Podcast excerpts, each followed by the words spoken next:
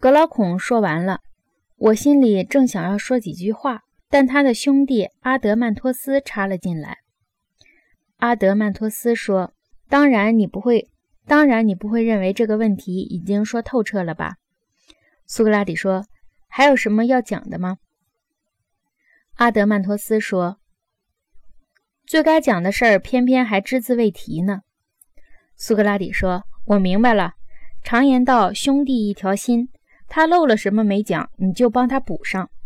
虽然对我来说，他所讲的已经足够把我打到，把我打倒在地，使我想要支援正义也爱莫能入，也爱莫能助了。”阿德曼托斯说：“废话少说，听我继续讲下去。”我们必须把人家赞扬正义、批评不正义的观点通通理出来。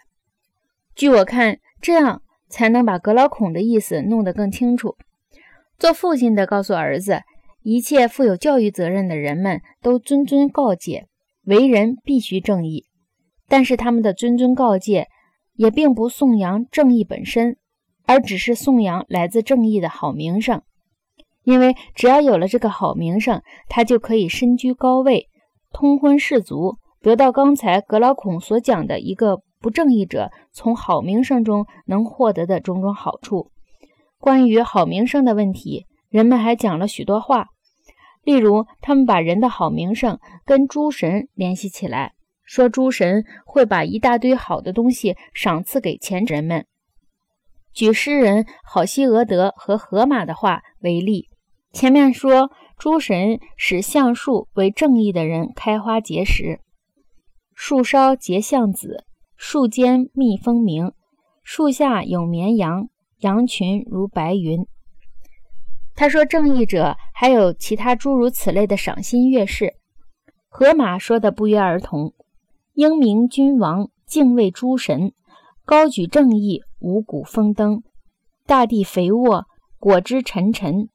海多鱼类，羊群繁殖。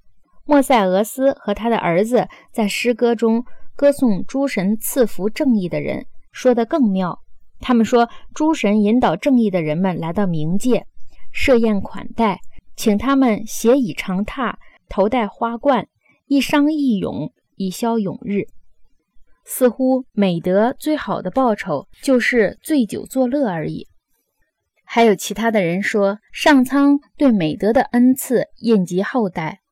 他们说，虔信诸神和信守誓言的人多子多孙，绵延百代。他们把毒神和不正义的人埋在阴间的泥土中，还强迫他们用篮子取水，劳而无功，使不正义的人在世的时候就得到恶名，遭受到格劳孔所列举的。